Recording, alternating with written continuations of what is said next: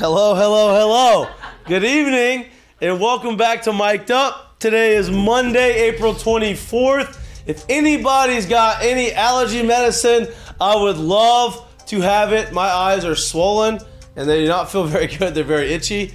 And uh, Damn allergies. they are the allergies. I can promise you. He's been having the They same are the allergies since allergies. 420. I mean, it is. I'm I'm hurting, but we're gonna battle through the show. Got a great show for you today. Ben McDonald is going to be on here uh, 6:15, so about 11 minutes to recap the weekend. Uh, he called the Saturday game of El, uh, El Miss, El Miss, LSU at Ole Miss in Oxford. LSU gets the sweep. They finally got their first sweep of the season. They won their sixth right? Six consecutive SEC series. They have four left. They had a lot of shakeup in the SEC that we're going to get into that puts LSU right there in the driver's seat to not only win the West, because they are leading the West, not only to win the West, but to win the outright SEC title. Uh, they did what they needed to do. So the Sunday game did not look great at the after the bottom of the eighth inning.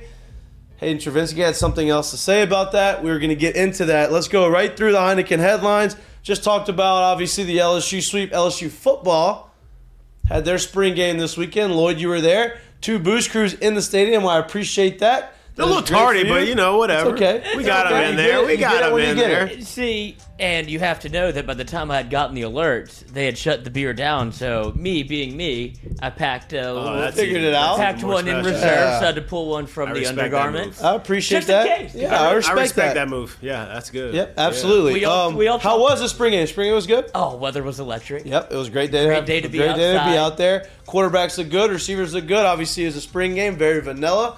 Don't really know what you're gonna chippy. get, huh? Got a little chippy. Yeah, it's good. It's Yeah. competitive. They're all competitors. Um, they had some moments we're gonna get into. We're gonna let you recap it since you were eyes in the stands. You know, eyes in the sky there at the game. And the club. We're gonna get into that. Um, four-star safety Deshaun McBride from Denham Springs, right around the corner. He commits to LSU. Four-star safety. Um, apparently, Apparently. apparently, the SEC is cracking down on run, rushing the field. So they are talking about maybe sus, uh, get, getting rid of a home game. So, like not only punishing them financially, but saying, hey, if you do this, there's a potential where you lose a home game. Not great. Not good for the fans to not charge the field. Also, not good for the school to lose a home game. We'll That's see what good for the happens. School for lose. That's a check. That's a very. That's a big check. hefty check. That's a big check. We'll see what happens with that. Um, the Jets and the Packers sag- saga is gone, over with. Aaron Rodgers finally is a New York Jet. Now that firmly puts the New York Jets in the driver's seat, I think, in the AFC, not driver's seat, but they are immediate Super Bowl contenders based off of the talent they accumulated last year in the draft, all the, the young draft picks that they hit on. Now they have one of the best quarterbacks of all time distributing the ball to all of those guys. So we're going to see what happens. It's New York. I think it's a great place for him. I think he's happy to get out of Green Bay. New start, new team, a lot of young guys. he can kind of do what he needs to do. I'm all bo- all for that. NFL draft is this Thursday. We are going to have our draft preview on Wednesday. Um, I wish we could like we can't do it now. Maybe in the future we can have like a draft show. Oh, why can't we do it? Uh, too late now. Mean, you gotta prepare for that shit. All the guys that we would have on the show already doing something else. I say this because Pat McAfee's got the draft spectacular, which is one of his biggest shows, and it's great because it's all them. They really don't know what the hell they're doing. They're just doing it, and they're having a good time doing it. Uh, but you know, it's baseball season. They don't talk as much baseball as we do. They talk all NFL, so it's more, part of the reason why they have it. We are talking baseball. So let's get to the baseball part of it, right? This weekend was a huge weekend for LSU. They needed the sweep. They needed all three games. We said you can't go into a weekend expecting to sweep. You need to go into the weekend trying to win the series. If the sweep happens, great, right? LSU wins Friday, wins Saturday. They are winning on Sunday. You're thinking, oh, the sweep's going to happen, and then you, you see a little hiccup happen in this, I think the seventh and the eighth inning, and you're like, well, maybe no sweep. At least you win the series. They end up sneaking that game out. They get three wins. They are now a l- 12 and 5 in conference. Obviously, they lose a game against South Carolina. Um, Arkansas gets swept. Florida get, gets swept. Vandy. Vandy gets swept. So Arkansas was ahead of LSU in the West. Now they are behind LSU by two games in the loss column. Florida was right there at the top of the conference in the East, and overall they're better than LSU. Now I think they they, have went into the, the weekend tied with uh, South Carolina. yeah, now they have seven losses in the conference play. South Carolina is one loss ahead of LSU, so they're A half game. they are a half game ahead. So where they are have 18 total. No, they have 17. Two. So they are 13 and 13 4. and four. LSU is 12 and 5. So LSU is now second in the SEC as far as win percentages goes. Vanderbilt was 13 and 2. Now Vanderbilt is 13 and 5. And Tennessee is moving back up there. Alabama swept. So now Alabama, who is the opponent of LSU this weekend, is 9 and 9. There's a bunch of shakeup. They're going to last four weekends of the SEC with anything is possible for really any team outside of probably the bottom three. So SEC is kind of doing what everybody anticipated doing. LSU played really well. Paul Skenes did what Paul Skenes does. Ty Floyd was the Ty Floyd that I expected to see throughout the course of the year, which we saw for the majority of the season, minus the last two starts. And Christian Little going five and a third, only giving up three runs and only one walk, I think is a huge, huge thing and a huge development moving forward. Because if you can have your Sunday guy pitch into the sixth inning and only give up three runs, that's exactly what you want, right? Obviously, offensively, they did what they needed to do. They had some big moments. They had some big hits. Tom goes goes down.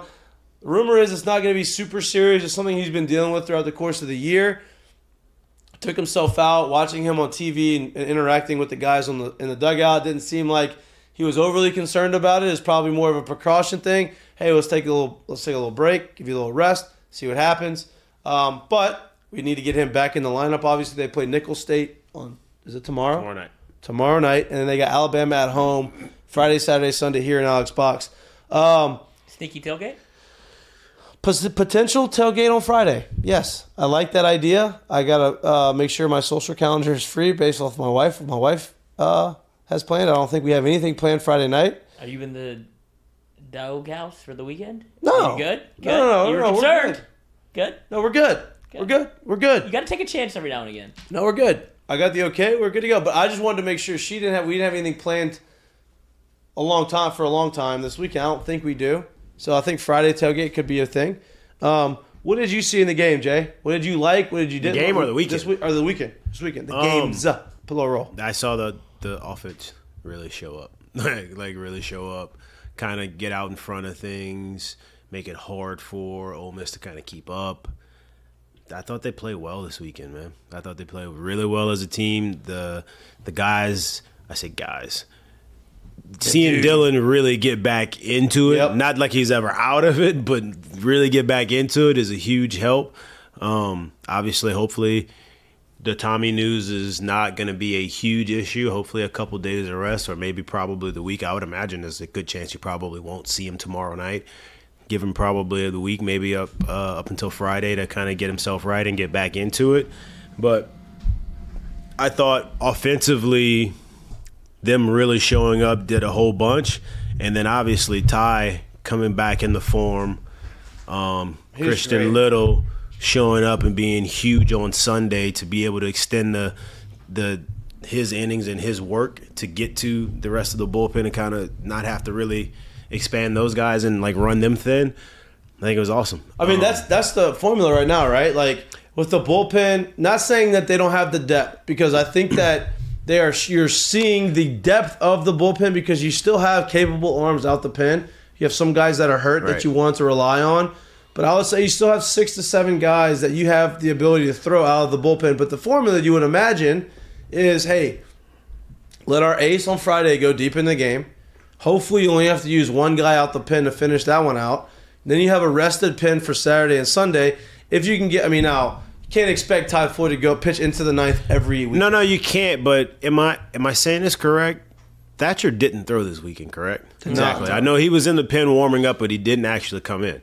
And uh, I guess my point to bringing that up is is when you still have guys like that who didn't throw this weekend with that kind of talent, in your mind you're trying to you're telling yourself, man, if he really turns it on like he like we know he can, like he should, that's scary because like you said we're not you can't expect eight from ty every week you can't expect i won't even say can't expect i, I do think that Christian that Christian Yeah. has the ability to do that week in and week out. But once again, those are big outs and big innings that are following that, right? So guys like Thatcher are still going to be a huge part of what they do going forward, whether it's piggybacking on Saturday or Sunday or however it's or if it's using in literally the back end of the pen, however it is, but I think we keep a lot of people keep bashing him right now. Like early in the season, it was the bash about, oh well, they can't hit lefties, and we're not exactly sure how good they are, especially because they've struck they, they they've had a couple strikeouts.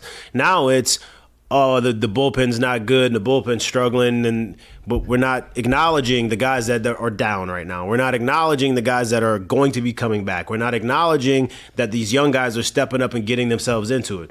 All that stuff matters, right? Yeah. and we're just we're, we're, we're continuing a lot of people are continuing to find what's imperfect about a team well there's probably every single team out there is imperfect but they're finding ways to get things done Yep. and that is to me a huge huge huge telltale about what you have in a team and how it's going to fare going forward Absolutely. And we're gonna get more into that as the show goes on. Obviously, we don't want to leave Ben McDonald. Don't don't show this man right now. He's not ready. Okay. We want to get Ben McDonald ready. He's in the on deck circle. He's ready to come on the show. We are going to take a 30 second break, get him situated, get him comfortable. We'll be right back. You're watching Mic'd Up. We'll be back to you in 30 seconds.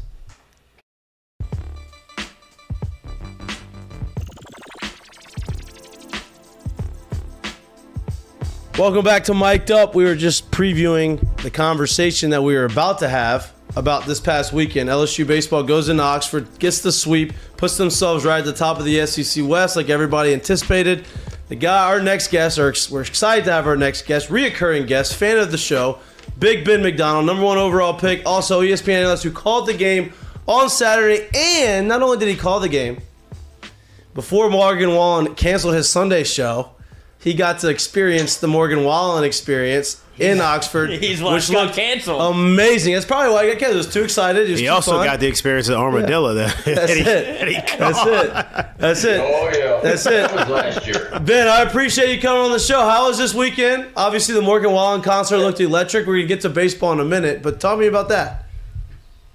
Uh, it was great. You know, you go to a lot of concerts, and I'm not a huge concert guy, but you know, a lot of times you show up at a concert and the uh, the artist that you're watching doesn't quite sound as good as you hear him on the radio or whatever. You know, and but Morgan Wallen was was better than than what he sounded on the radio to me. Like he was really really good. And I hate to say it, but I went out and partied with him. On Saturday night for about three hours, and that's the reason why he That's couldn't it. make the concert there on Sunday. It's hard. No, those I Tennessee, those Tennessee guys.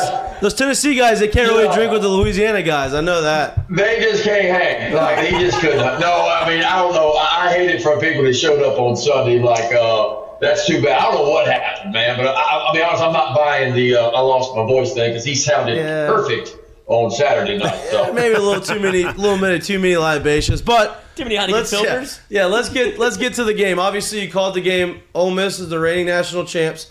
Your battery mate, teammate, uh, Mike Bianco is the head coach there. Obviously, he just won the national championship. LSU is the number one team in the country. They go into Oxford. O- Ole Miss swept LSU last year in Baton Rouge. LSU goes into Oxford. You can't go in there expecting a sweep, but they've been playing well. You expect to win the series. They go out there and they finish with a sweep. What did you see from, I guess, both teams, but in particular LSU this weekend, that really set them apart to be able to get the sweep?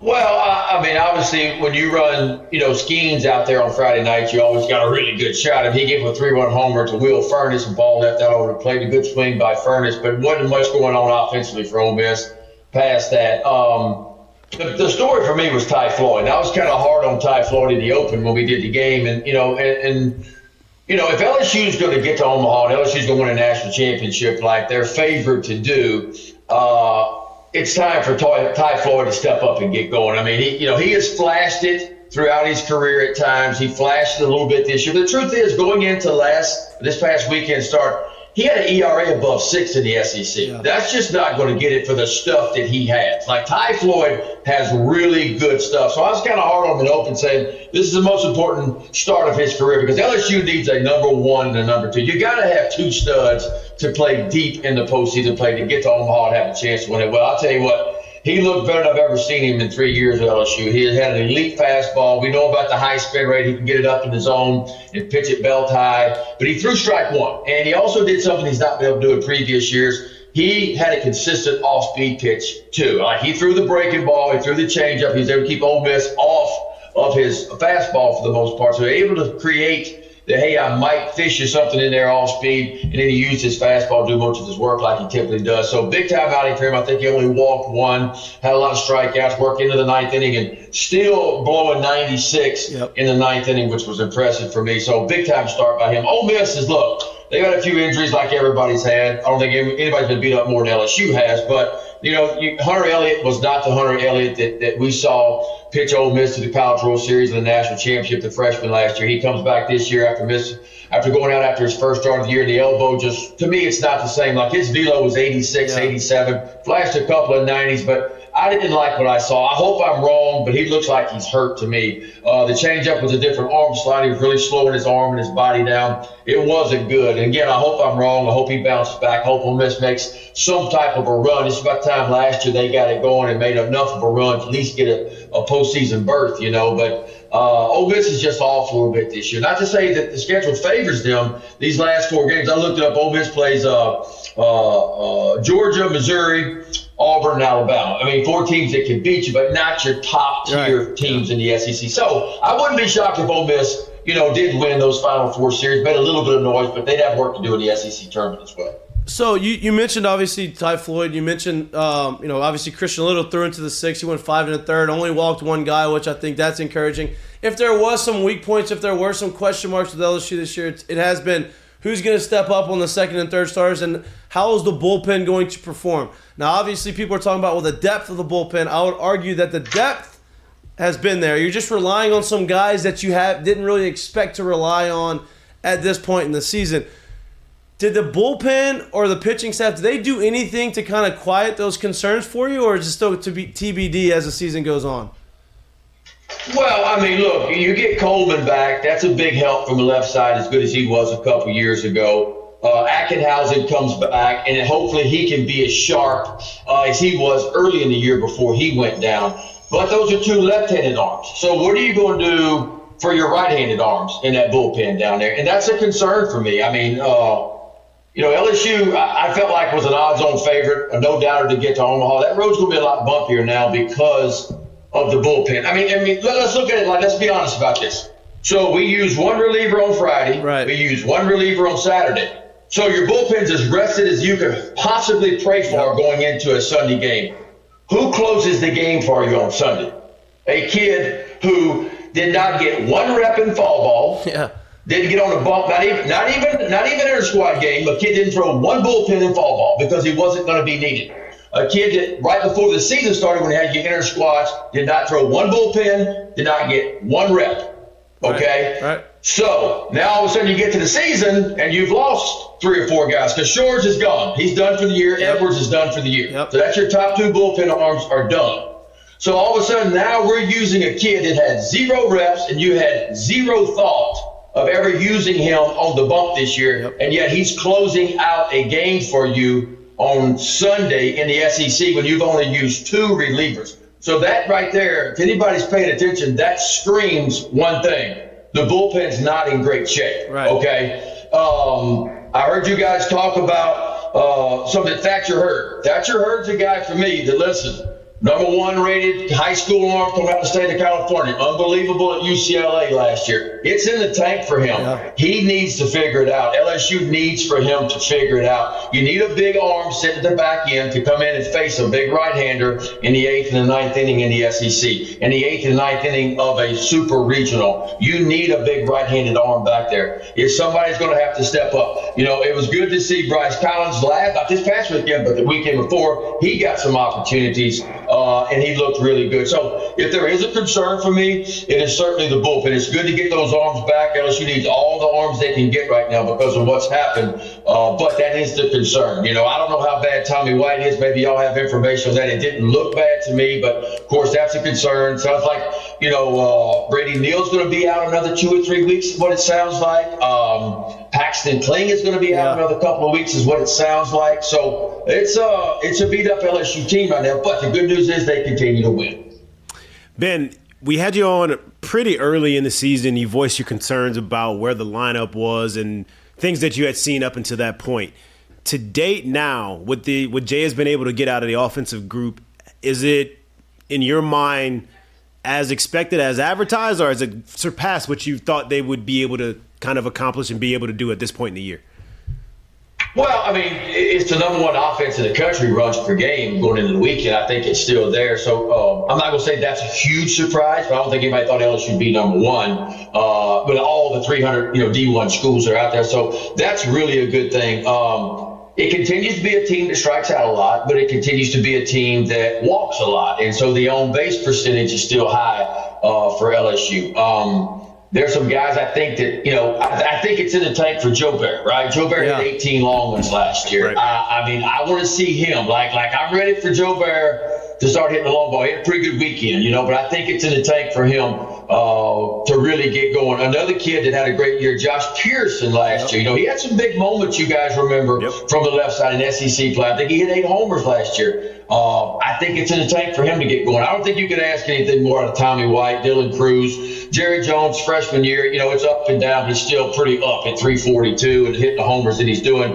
Uh, Gavin Dugas is a big part of it. So yeah, I like the offense. I just think towards the bottom, I'd like to see a couple other guys really kind of get going in more ways uh, than what they're doing right now. But the the look, there's no complaints from me for the offense. I mean, the offense is as good as I think we could have hoped for, averaging the runs that they're averaging right now. So no complaints there. Uh, still a little bit concerned about the defense. We talked about the defense last time too. And at the time, Right. they were really fielding it well, right? One of the tops in the nation, tops in the SEC. It feels like that defense is back down just a little bit the last couple weeks. So the defense needs to keep its head above water, continue to make the routine plays.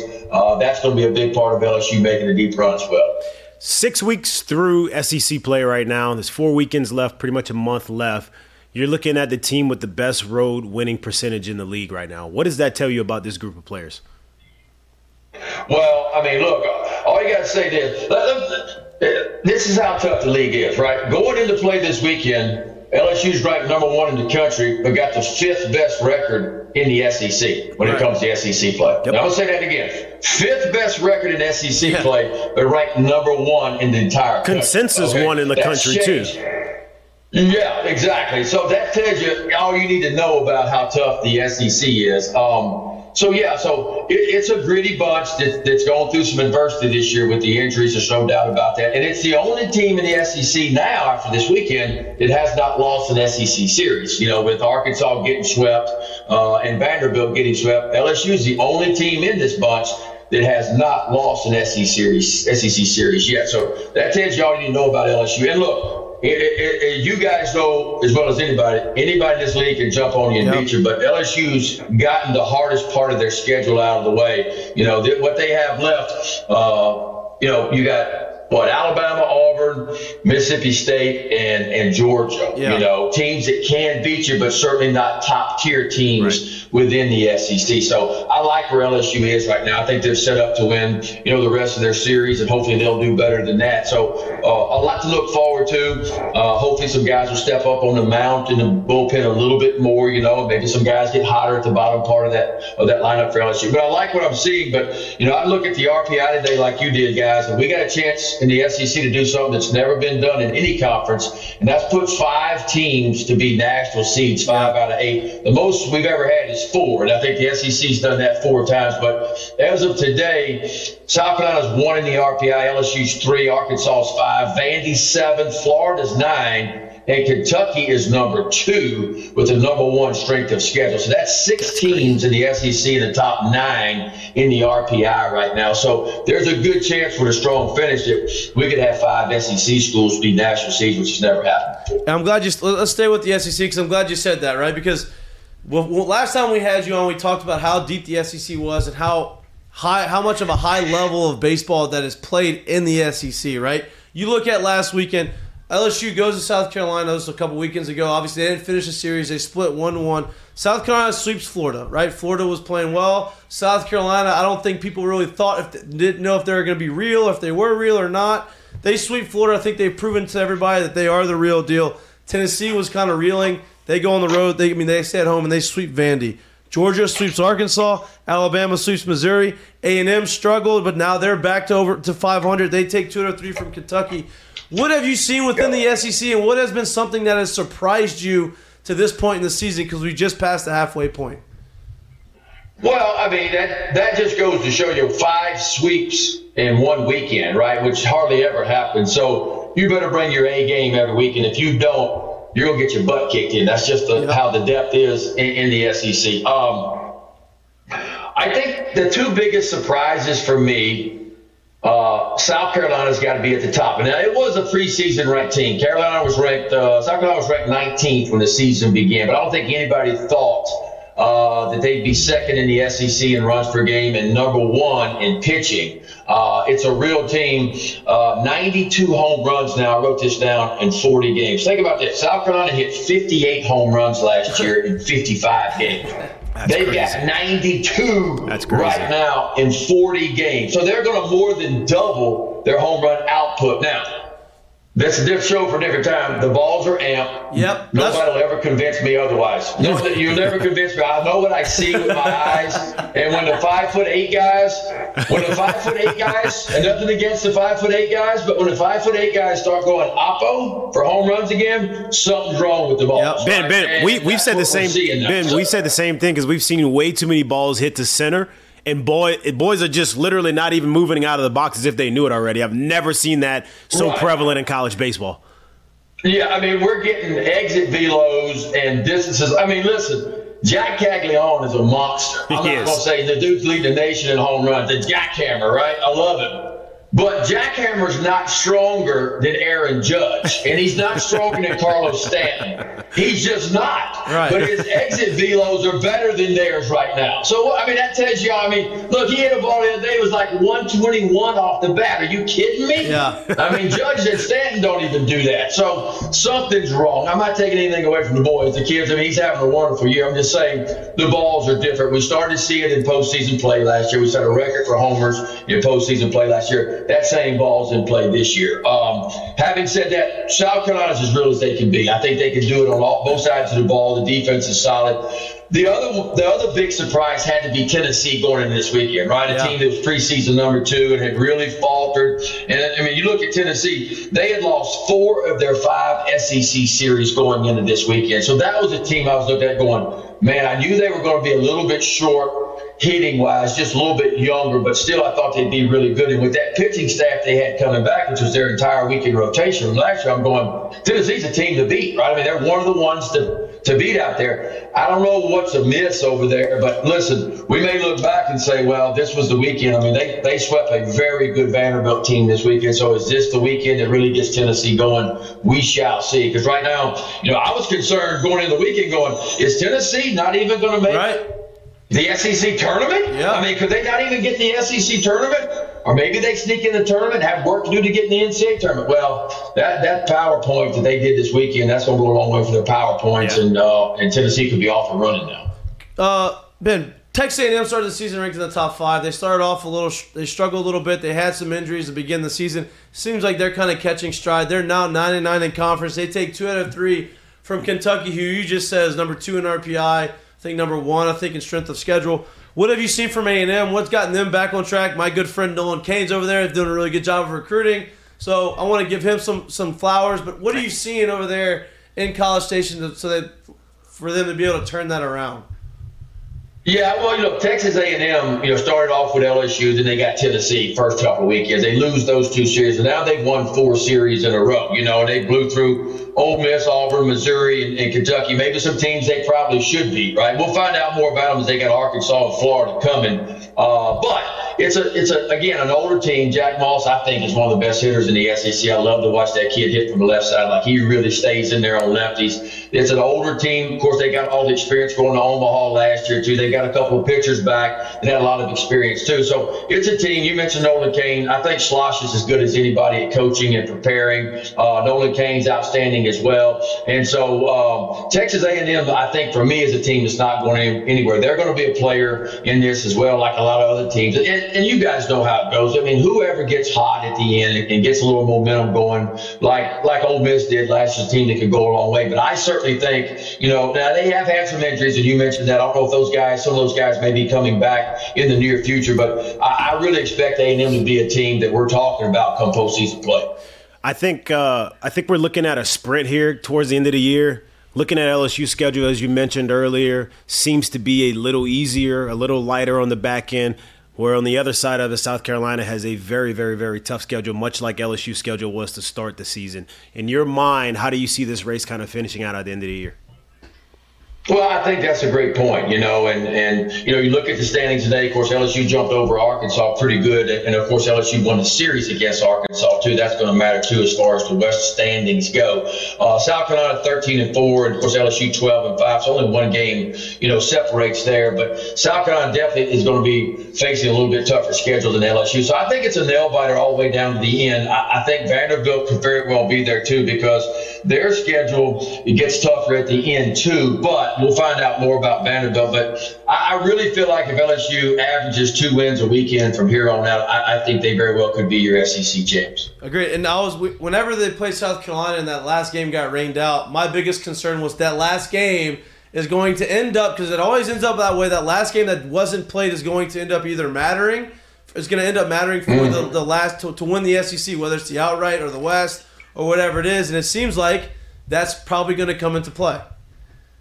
Yeah, that's the way it always feels. And look, I think we felt like this going in. You know, I, I think everybody felt like you know, uh, Vanderbilt was going to be really good. We knew Florida was going to be really good. South Carolina was was obviously a surprise, but you knew Arkansas was going to be there. They just keep on winning. I know they were swept this weekend, but Dave Van Horn does a wonderful job, uh, you know, up in Arkansas. And so I felt like that that's how it was going to be all year long. And of course, the goal is is always to win two out of three every weekend. You do that, you go 20 and 10. You expect to be right there in the conversation for SEC champs. I think if LSU does that, I don't think there's a way Arkansas catches them because LSU does on the tiebreaker again against Arkansas. Uh, but South Carolina and Vanderbilt, we'll have to see how that all shakes out. And I think Florida had a rough weekend, but they're going to have something to say about this too. And but listen, all these teams for me have a little bit of concerns when you go down the list about what's going to happen. You know, Florida's got some concerns in their bullpen too. Caglianone uh, walks a lot of guys on Sunday. He makes up for it because he drives in a lot of guys on Sundays too sometimes. But um, you know, everybody's got a few concerns mixed in. there. So it's going to be interesting to see how it all folds out. I think the big picture thing, though, is this.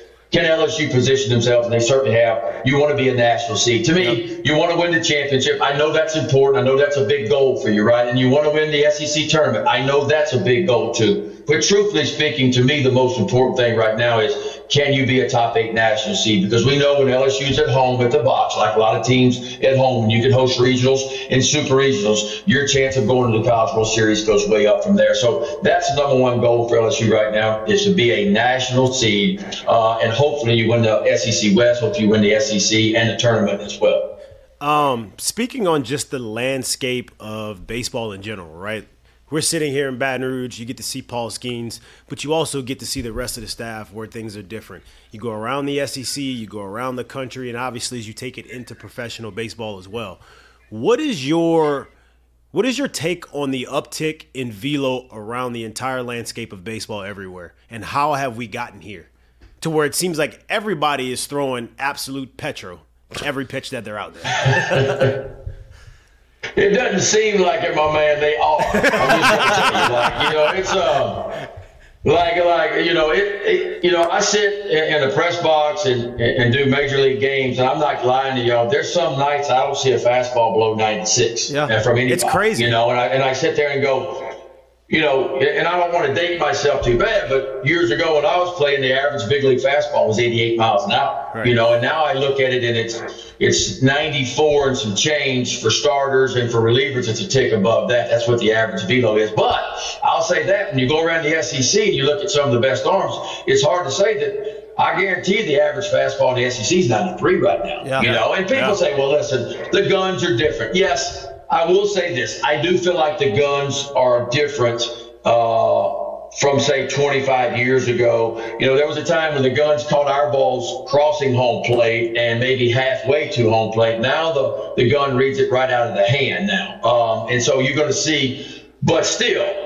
that's not making up four or five miles an hour. That might be making up two, Right. but I don't think it's making up four or five. And so guys are throwing now. Reason for that is everything's max effort now. I mean, that's you know we didn't pitch like that. My my uh, idea when I took the mound in college and in pro ball was I wanted to finish the game, and so I would cruise along at 95% max effort, and then when I needed to reach back and there was a guy at third less than two out, here's max effort for four or five pitches to get out of a big jam. Right, Right. now, kids are being taught in college, they're being taught in pro ball. Hey, give me everything you've got while you're in the game, and we're going to take you out because. The average American League starter last year pitched four and two thirds innings. I mean, are you kidding me? Right. Like we were getting warmed up at four and two thirds, right? And so, but it's hey, give me what you got, give me what you got, and here comes these great bullpen arms. That's what the game is about now. And so, I get it, uh, but we're also seeing an alarming amount of arm injuries in the college game, in the high school game, and even in pro ball. And while I can't tell you for sure what it is, I think some of it or a lot of it could be the velos we're creating at a young age for some of these kids. Your tendons and ligaments can't. I mean, guys, I, and you'll see when you start going around with your kids, you probably already do it playing travel ball. But when I went around with my son and we got to be 14, 15, and 16 years old, we go to all these biggest tournaments around. Like I was amazed that a 14 year old kid could throw 91, and then I would see 15 year old kids throwing 93. You know, and I saw a 16 year old kid hit 97 on a radar gun, and I go, "There's no way that these arms can stand up Right. to this type of velo." You know, and, and I think that's what's happening too. So uh, the good news is. If you see 10 guys go down, nine are elbows now, which is a good thing because guys are coming back from Tommy John. Not many guys come back from the shoulder deal. Uh, so that's the good news for guys getting hurt. But I think it's a lot of reasons. Uh, but I think velo uh, is certainly up, and that's where we are right now. It's It, it, has become uh, stuff over command Yep. of the ball. Can you get Over your stuff over the white part of the plate? Like I see catches at the big league level, y'all see too. Catches are setting up right in the middle of the zone and just say, hey, I know you can't hit this glove right here, but give me your best stuff. I may spin it up here or spin it over here. Nasty breaking stuff, but it's become about can I outstuff the, the hitter Yeah. now? And that's what they're doing at the big league level and in colleges. Here's my A game. See if you can hit it. You know. Yeah, and look, they're not the, the fastballs aren't straight. They're moving this much, and it's just it's it's a whole different ball game, and it's something that look I didn't play that long ago, but it's even it's different than when it was three years ago. It's Yeah. I mean it's, Oh, it's yeah. pretty outrageous. Um, No, it is. It, it's a tough time right now for hitters. It really is. And look, we're doing what we can for the hitters, right? We got no shifts anymore. No doubt. we're we're going through the TSA check line now with the sticky stuff. Like we're shaking them down.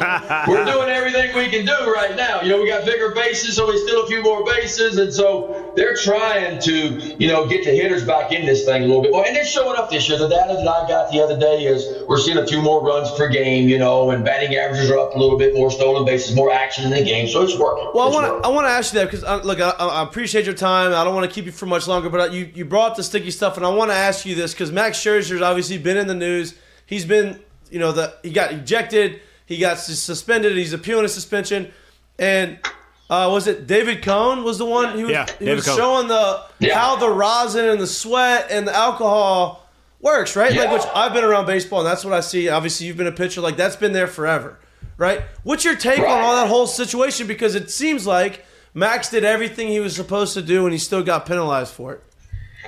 Exactly, and I think that's what the down. He he used what is legal in the game, what they gave him legally to use in the game, which is a rosin bag and sweat that everybody has, and he created very very tacky. We saw David Cone's demonstration the other day. Like that's as tacky as it gets. He was holding the ball straight up at the bottom of his fingers. I mean, Right. it don't get no more tacky than that, and that's with legal substances. So, you know. I, I don't know what to say about Major League Baseball. Like, what do they want somebody to do? I mean, Right. if you give me something that's legal, then I'm going to use it to the best of my ability and create an advantage for myself if I can do that. And that's what he did. So I don't see anything illegal about it for them to say, well, it's too sticky. Well, well, hell, what do you want him to do? I mean, Right. damn, that's what you gave it to him for, right? So I don't understand that, not even for a second. So I hope he wins his appeal uh, because that's just what, what we and look. I'm not gonna lie. I mean, everybody used. I used pine tar. We had black sleeves with the Orioles when I'd go pitch in Detroit or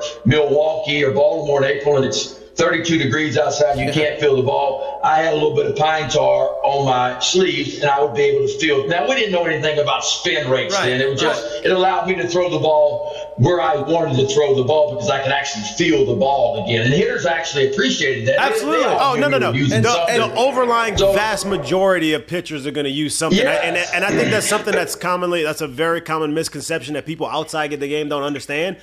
Ninety five percent of pitchers are using something. I'd rather, as a hitter, as a hitter with everybody with, with with the uptick in velo and everybody throwing hard, I want you to use something that allows you to control the ball because I don't want to get hit in the head. Now, once you start Especially, doing yeah, something, especially with, you're with the velos, you're right. Especially with the velos we're creating now, you guys don't want to be in the box. Somebody throwing 98 and it's coming up around your dome. Right. Yep. The You velo know, and the pitch up in the zone.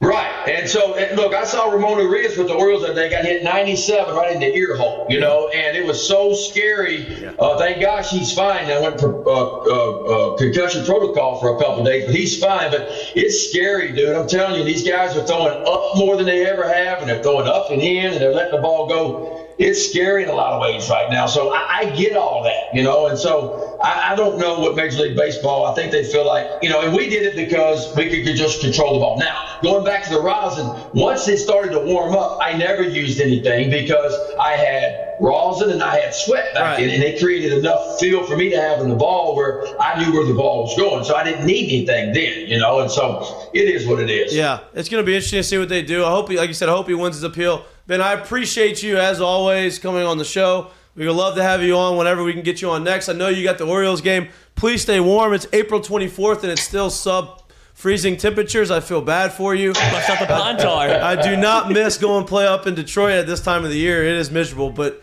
enjoy. Well, uh, I'm going up to your old. I'm going up to your old stomping grounds on Wednesday. I'm going up there to meet the club, and we're going to play the Tigers for four up in Detroit. It's going to be a little nippy, but it is what it is. So we, we're going to be all right. Hopefully they got more- hopefully they get some I more fans they had the other day. on yeah, yeah, it'll be it'll be fun. Yeah. It'll be fun. Ben, I appreciate it. Stay warm, and we'll have you on again soon. All right, guys, All take right. care. Enjoy it. All right, Absolutely. see. Boy, those games at this time of the year, Awful, tough. terrible, so bad. Like they are freezing First off, cold. they don't get any worse for anyone outside of maybe the bullpen and outfielders because you're so not into every pitch. Oh, you're so far away from the action. It's tough. It's so It is bad. April 24th, and, and temperatures are still in the 30s, like low 30s. That's like, tough. That is miserable. It's rough. Miserable. When you get into when you get into May and the weather's still really cold, it, it's a it's a tough start to the year. Tell you what, Ben's awesome, right? Like obviously he covers SEC, he loves LSU. He's that LSU does. Whenever college baseball's over and we start really hitting on big league baseball, he's a great guy. I mean, he's in the Oh, yeah. middle of it. Oh, he yeah. calls the Orioles games. He's right in there. Like he's got, he's got a lot of good insight in Major League Baseball. So, um, Ben's a great, great guest as always. As always, I appreciate his insight. He said a lot. Of, lot listen, the questions he raised about the bullpen, I understand. People are talking about him a lot. I'm not as concerned with the starting pitching as I am with the bullpen. And I don't want to say it's a panic concern, but there is a concern because he made a great point. Right. He said, listen, if you got Paul Skenes going, you can only throw one reliever on Friday and you only throw one reliever on Saturday. Yeah, you're in a good spot. But then he countered that with on Sunday, you had a full rested bullpen and you had Gavin Guidry closing the game. I get what he's saying. Now, at the on the other end of it, I think Gavin has proven that he has the temperament and the ability to go out there and finish those games in the back end of the bullpen. Well, that's where I'll come in at because, Chad Jones kind of did similar That's stuff. where I'll come in at because the the tune that you've been hearing a lot of people sing is that LSU's bullpen sucks. That's not true. Are they inexperienced? Is there some people that's being asked to step up and do something you never expected them to be able to do or be in the position to do at this point in the year? Hell yeah. But to say they suck is crazy Right. I mean, look at what they're still doing on the win and loss record. Right. Right. So I understand it as a concern, but I guess the phrase that you've been hearing out of people's mouths when they speak about it is a little, it's a little misguided because that's that's not what we're seeing here. And as Ben said, someone like Thatcher, at the end of the day, it ain't me, it isn't you, it isn't Ben, it isn't. I think at this point he knows it's time for me to step up. And it just very well might be that his role this year needs to be that guy at the back end of the bullpen that is going to be the matchup guy, the dominant guy against right handed hitters.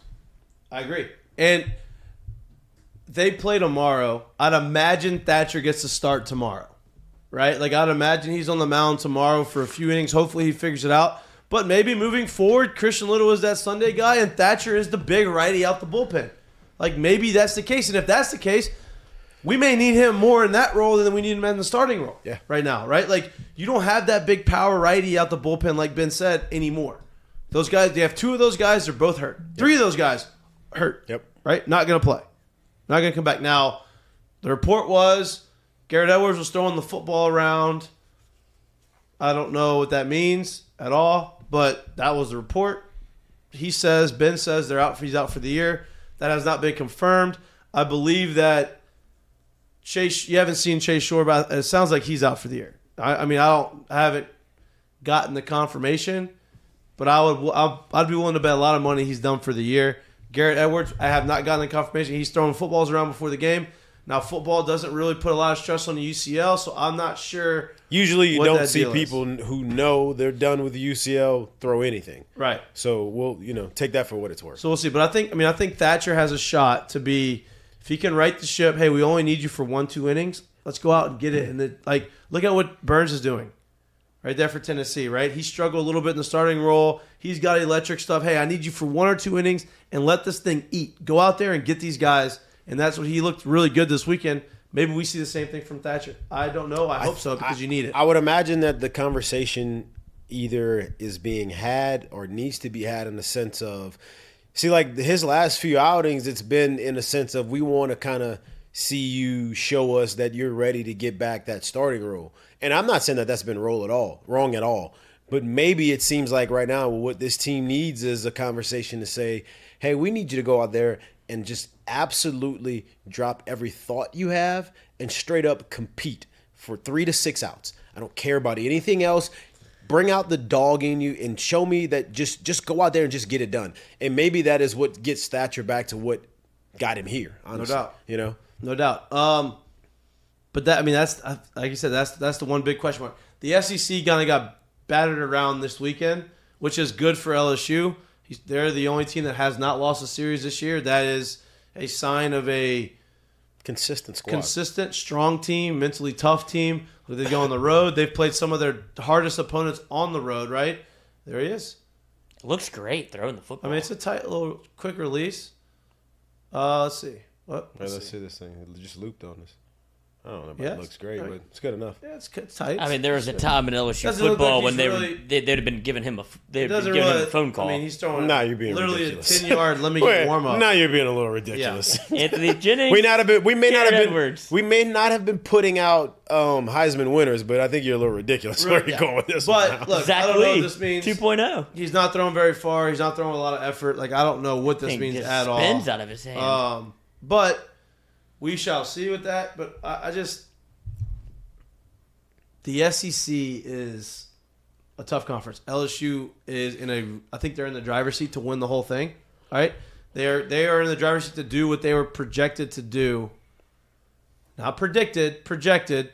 This one's projected. Projected. This one's projected. This projections before the year, not predictions. I guess they're both. They both work for that one, but they're projected to win. Projections. Yeah, the SEC, right? And they are in the position to do that. They are two games ahead of Arkansas in the win loss column. Um, South Carolina really South- boned LSU, huh? South Carolina, well, yeah, and but they're playing really No, well. not really. I mean, they're in the same spot.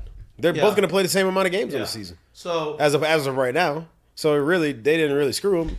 It's it's just look. I, I think that Who do you think would have won Game Three? I think LSU would have won. I think LSU would have won. Absolutely, I think after what happened, I think on they game thought two- LSU was going to win Game Three. Obviously. Well, they didn't know what was going to happen until after game two ended, right? So, like, the way they did game one, they could have rescheduled both games at the same time before game two was even played. You know what I mean? I, I don't know. But, look, Tennessee is back in the mix. I don't think they're going to win the West, I mean, the East, but they're back in the mix of, you know, being a good team.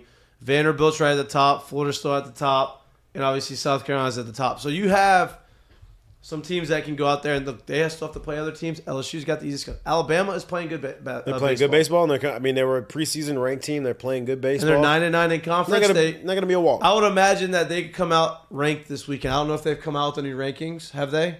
Do you know? Uh, D1 baseball did. Are they ranked in D1 baseball? Let's see. I just put it in the uh, the doc because LSU is ranked one again because there's been a lot of uh, controversy about USC E possibly taking the number one spot. What if that was not the case? Um, Now, look, you know what? I'm not as infatuated with the number one overall record. Like, I'm, I I would be okay if South Carolina took that spot, or I Wake so- Forest took here's- that spot. but Like, I would my be thing. okay with that. I, I, here's my thing. I'm not only in a sense of this LSU team hasn't they haven't they haven't disappointed you yet all year. And when you basically went there and you split with them and your ace only threw three innings, tells me like there, there's been a head to head. It'd be it'd be different if South Carolina was doing what they've do, what they've done so far this year and they haven't played LSU. That'd be a lot more of a conversation to have. But they've played head to head and they split, and it was at South Carolina. So for me, it's like I don't know if that's really where it should be. I agree. I'm just saying, as far as like, if LSU ends up being number two at some point, or No, no, I You know, agree. I don't but uh, care no, no, about I that. agree because there's at the end of the day, you haven't won anything if you're five weeks into into the SEC schedule and you're still number one. If that's what you're trying to hang your hat on, it you're not you're not in it for the right things anyway. So it doesn't really matter. I'm just saying, in a sense of spots being changed and this and that going on, I don't think there's much of a reason to make a change because of how that schedule is played out so far. I I mean, I, get- I agree. I'm trying to see if Alabama. I don't see them ranked anywhere. They're not ranked. Tennessee got back in the rankings. Alabama is not ranked in Division One and D one, but with from D one baseball. But I mean, at 99 in conference, I And think they're like 29 and 12 or something like that. It's a huge weekend for them. Yeah, they have the ability. Look, they're going to come in ready to win, trying to do some stuff. I mean, if, even if they win one game here in Baton Rouge, That's a win for them. that's a win for them. Right now, like anything can happen. You'd hope that they don't win. They don't take a series from LSU, but I mean, they have. I mean, if they were to come here and win these series, I would imagine that would push them back into the top 20, not just the top 25, into the top 20. No doubt, no doubt. I mean, they're they're right there. I mean, they they'd have a winning record in the West, right? They'd be right there. And honestly, let's just worst case scenario. Let's just say they do win the series against LSU this weekend, right? That means LSU now has seven losses in conference play. So Arkansas would have seven, and LSU would have seven. That's if Arkansas doesn't lose any games this weekend. Alabama's only two games back at that point of the West.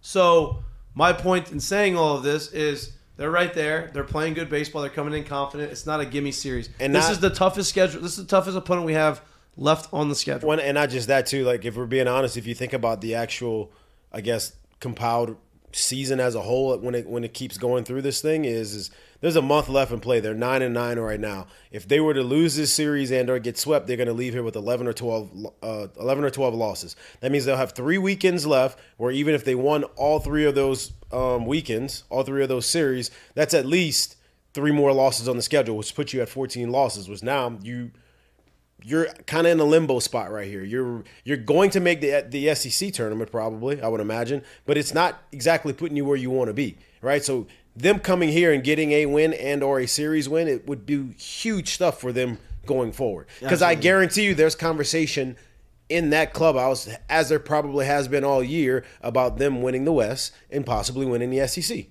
Absolutely. This is a huge weekend to tell tell if they'll have an opportunity to do it or not. I agree. I agree. And look, you saw some things this weekend from LSU that were encouraging, right? And like, let's get look. We talked about a lot about the pitching. Brady Neal looks like he's going to be out for a few more weeks, right? Jim McDonald just said that. Uh, so that means Milazzo is going to be the guy moving forward. Defensively, everybody's happy with him. Offensively, he's scratching out some hits.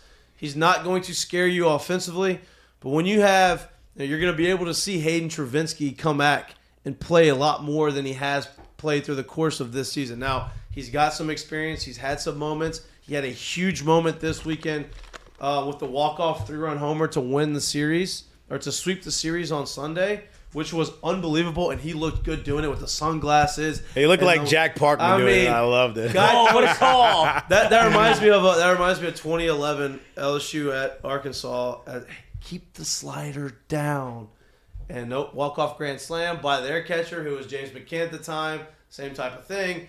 Hangs the slider, which I think he should have gone heater. I would have gone heater there. I'm glad he didn't. Hangs the slider, hits hooks it around the foul pole. Game winning three run homer.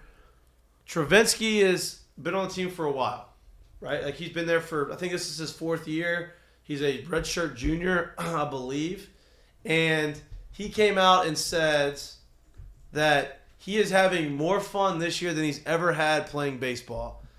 He's happy that they're winning. He loves the guys on the team. And to have a veteran guy, we've talked about this a lot. To have a veteran guy like that on this team that has played a lot at times in his career, It has a lot of talent. has a lot of ability, and him not getting on the field, him being on the in, on the bench in the dugout and saying those things tells me a lot about the character of this team. And then when he comes in there in a moment in a situation, he's ready and he delivers. Like that is that's awesome. Like that's fun. That makes me happy to watch these guys play because it's just that's what's that's what baseball's about. That's what sports are about. That's what you you hope for. Give me an opportunity. Let me make the most most of my opportunity. If you watch the show at all last week, we asked Jay, how does he keep guys like Pearson and Joe Bear alert and ready and always working to know when their spots will come? Well, outside of them, we said this also applies to everyone else on the team. I think Travinski came in and showed you exactly what's going on inside those walls because for him to one do what he did, for him to two explain how he feels about this year, saying this is the most fun he's ever had playing baseball, tells you a lot about the in and out, the day to day that that group has right there, and that's a special feeling knowing that you have guys like that that are one always ready and two are enjoying every single moment that they're getting to actually be in when it comes to this team. It's actually really cool to see him. No doubt. Like I said, it felt like Jack Parkman added a C flap and just went up top real Yeah. quick. It's No beautiful. doubt. No Loved doubt. it. He Uh, looked like he came straight off the bench. I loved it. He was ready, dude. Uh, no, but He I'm just saying, like yeah. sunglasses on, like fuck it, I'm ready to go. Yeah. Like, call love it. He was like, ready. I love that. Like that's what you Travinski. do. All right, Coach, let's do it. I'm ready. About time. Let's go. Been standing in this tunnel with you see me Look, gripping at- this thing. he, he went down the line. He probably had the batting gloves on with a bat, just sitting next to next to Jay, looking at the game like, "Hey, I'm ready. Helmet on. Whenever I, whenever you're ready, I'm ready. Right? All right, here's your moment. Let him go, and he hits the, he hits the game winning through and homer. I mean, that's unbelievable. But I'm just I'm happy for him. He's a great kid, dude. He really is. He's a great He dude. is. It's hard I've to call got him a kid. little He's bit. so massive. Yeah, no, he's not a kid. He's a great he's a great young man. Great young man. Great young man. Um, all right, we're gonna take a one minute break, get resituated, come back on the backside of this seven o'clock hour. It is Ask Mikey and Mitch day. We did not promote it like we should have. That's our fault. We forget sometimes because it used to be on Wednesdays. Now it is on Mondays. Look, if you don't, if it's too late to ask Mikey and Mitch, you don't want to throw any questions in the chat. Oh, we got ten. okay, never mind. Ask Mikey and Mitch if you But have. we can always do more. You can throw them in there. We'll add them to it. We're gonna take one minute break. You're watching Mic'd Up. We'll be right back.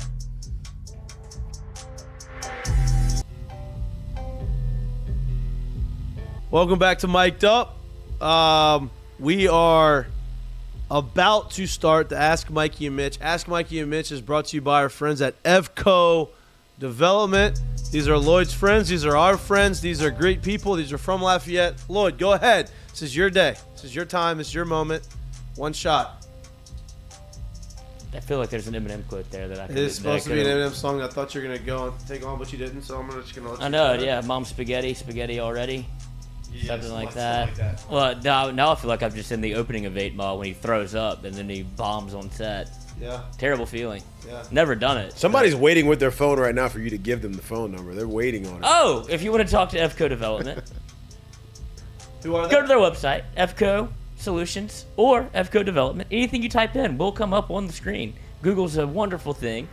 And if you want to get in contact with them, call new number 337 308 6998.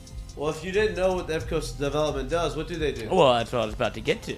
They're a civil construction company that specializes in new multifamily construction. So, it's baby making season. If you want to plan nine months in ahead, maybe have it, you know, add on to the house, get some new dirt, a little playroom.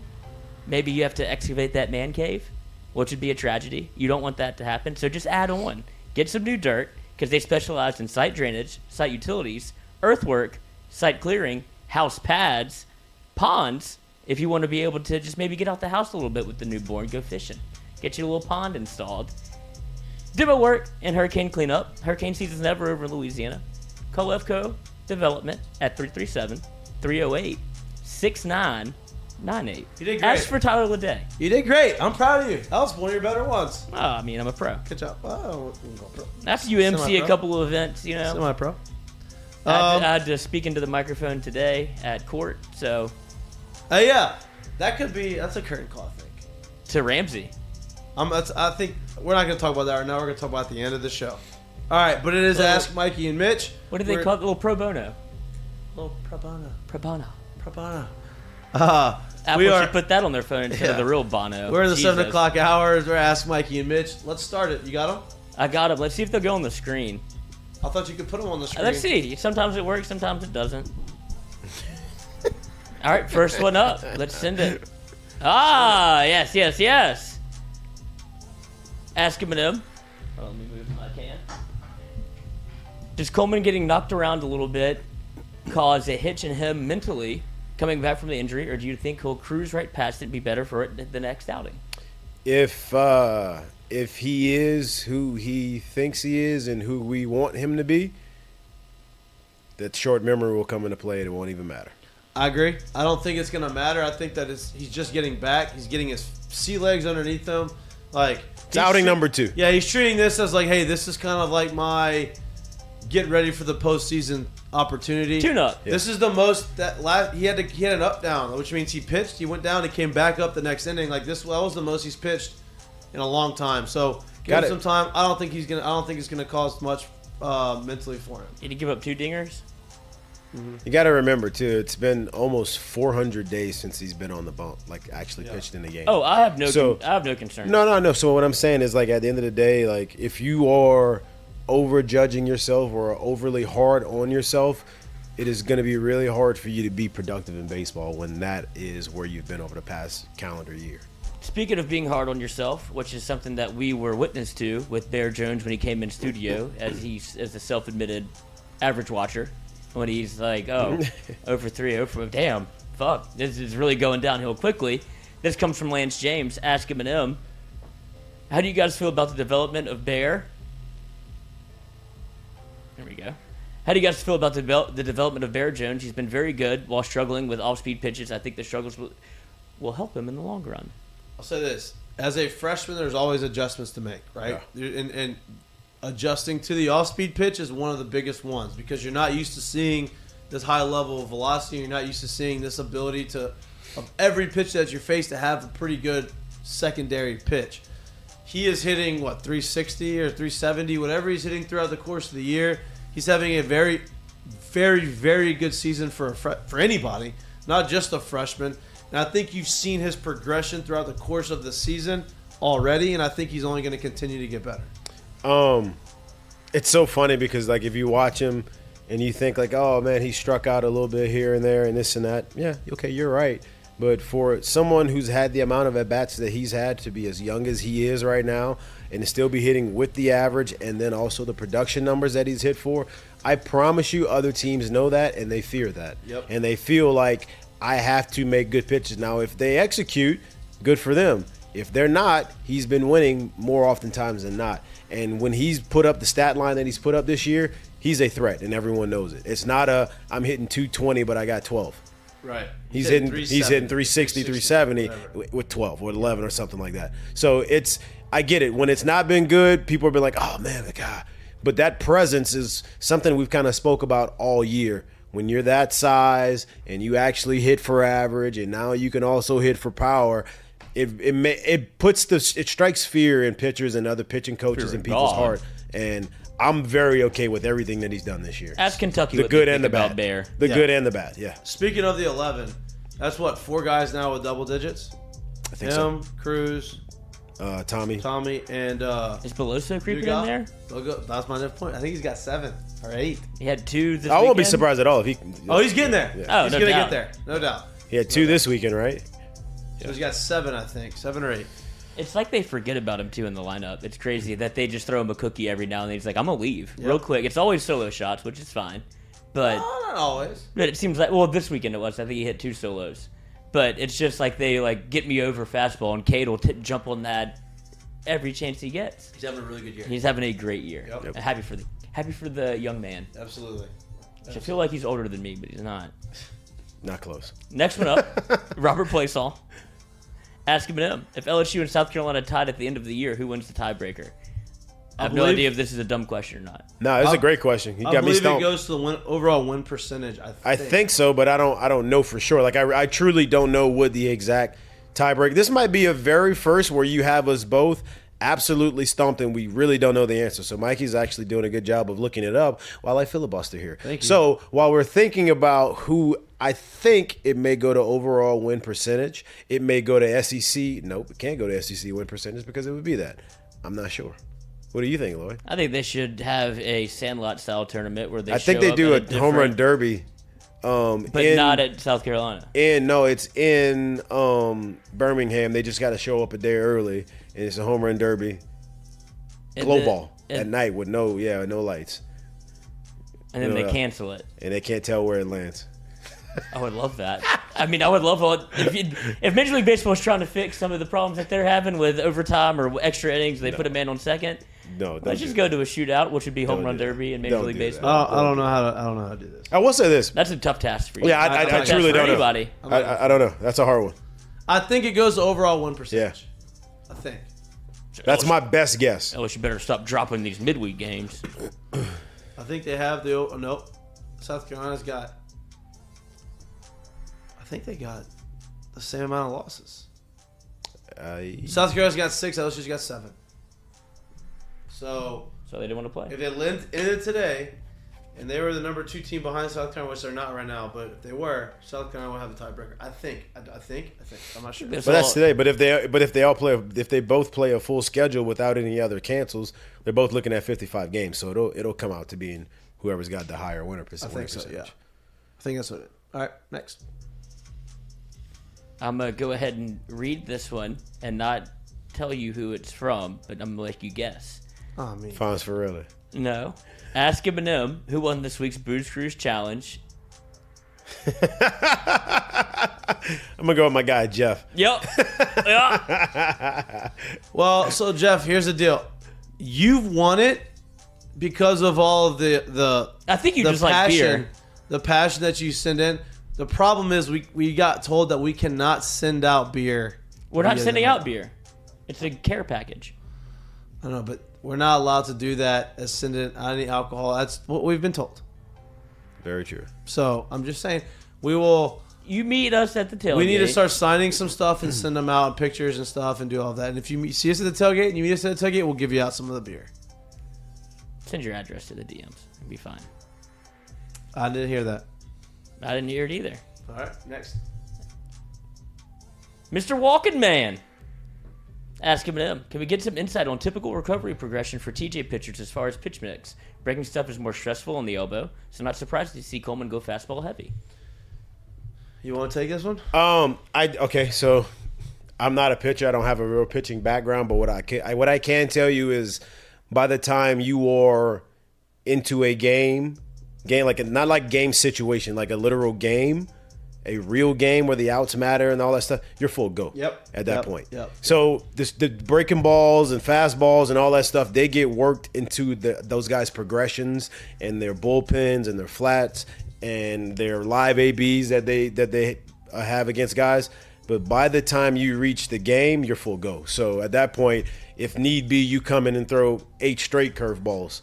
It is gonna it, that that'll be a thing, and you shouldn't be at a point to where I can't do that in mentally and or physically because then you're not actually ready to go. And the only thing that they may limit because it's been such a quick recovery for him is the amount of innings he pitches consecutively. Right, Right. like he's not going to go and start and throw seven right now. He's probably on a pitch count. And the back to backs if he's out right, of the pin, yeah. Right, but as far as of right now, now as the season progresses and he shows how his arm he can recover and doesn't need as much rest, that could change not the starting part of it, but the innings within a game and the back to backs. But as far as like stuff and pitches and Pitch selection. yeah, like whatever. that stuff, if he's in there now, he's available to throw it all. Yeah. This one from your guy, Fonz Farelli. What's up, fuckers? You said that like it was uh, the guy from uh, Uh, Super Troopers? no, uh, well that that's Farva, but uh, shit, the uh, non some one of those movies that happens with uh, Stifler, Stifler, Oh, American Pie. American Pie, uh, Steve Stifler. you were saying you're almost real bad at charades. Yeah, that was bad. But he does have a real question. How are we doing today? We're doing great. Doing great. Thanks, Fonzie. Thanks, Fonz. And then this is his real question, kind of piggybacking off of what we didn't have an answer to. Asking him, did the top seed in the East and West get a game off for the start of the SEC championship? Or like I guess he means the SEC tournament. I guess they. I think they do get a buy. Um, I think they do get a buy. Both. Yes, like the. I think the number one and number. I think it's the top overall seeds. I don't think it matters about the division, or like I'm looking right now from last year. Tennessee didn't play that first game. Neither did A and M. Top four seeds get buys. Okay. Top four seeds get Regardless buys. of conference or Regardless, like side of the conference. it's just the yeah, it's just the overall seeds. Yep, top four seeds. They they all get. the bye. yep, Hurry, that's it. take that to the bank. Yep, that's it. That's the ones. All right, for our guy Hunter Fournette, ask him. Is it just a coincidence that Floyd has that Floyd had his best outing of the year with Travinski behind the plate?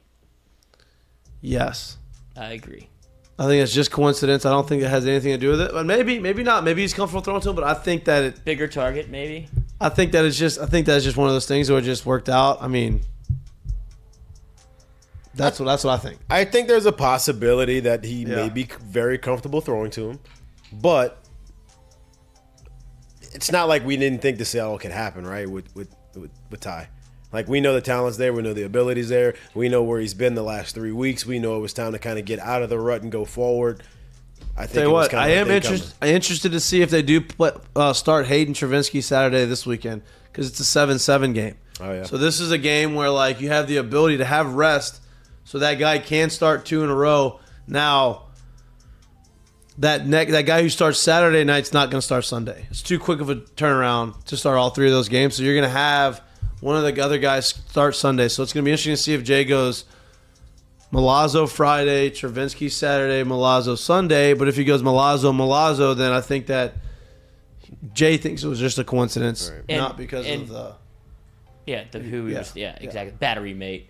Um, and if you listen to Jay Johnson's like interview today, he said like I've been making a point to get Travinski's in there, Travinski in there, not because of I wouldn't say his catching prowess, but because of what he, yeah what he's seen at the dish. So he's mm. like, look, I was going to get him in the game on Sunday regardless. Yeah. He goes, it just happened to be at that time like I kind of ran out of time. Yeah. But it seemed like the perfect opportunity to put him in. You see what happens. He's obviously gaining trust with what Travinski can do at the plate, especially with the Well, guy think- like Neil out. And I think he's gained a lot of trust in Travinski because of how his attitude and like how he's handled the entire situation on the bench. Like he's Yeah. been, he's been a guy that you want to have on the team, and like it seems like he's doing everything right. It would be so easy for him to be malcontent. I think. Well, yeah, and I, I think he made a good point too. Uh, more so, more so than even if Jay really just thinks it was a coincidence or not. There might be a conversation had with Ty asking him that exact thing. Hey, are you really that comfortable throwing to him? Did, did him being back there have a lot to do? Like, how does that go? Yeah.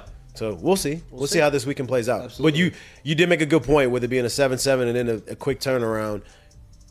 He's gonna catch this week. He's gonna catch one of the games. we just don't know exactly which yeah, one. yeah. Whoever catches Saturday is not catching Sunday. I believe that. Yeah. Next one up, Carson Gwen. Blah, blah, blah. Oh, this is the guy that sent sent in the uh, my very piss poor stats on MLB the Show. Oh, is it? We're gonna get to that, I'd imagine, at some point today. Yeah. Ask him him. Do you move to Polt to Joe? Hmm. to replace Jobert at third, What? Jobert's not playing third. he did last. He, He did, did. whenever, Yeah, they- he did. whenever Tommy White Came got in out. Sunday. Yeah. Oh, uh,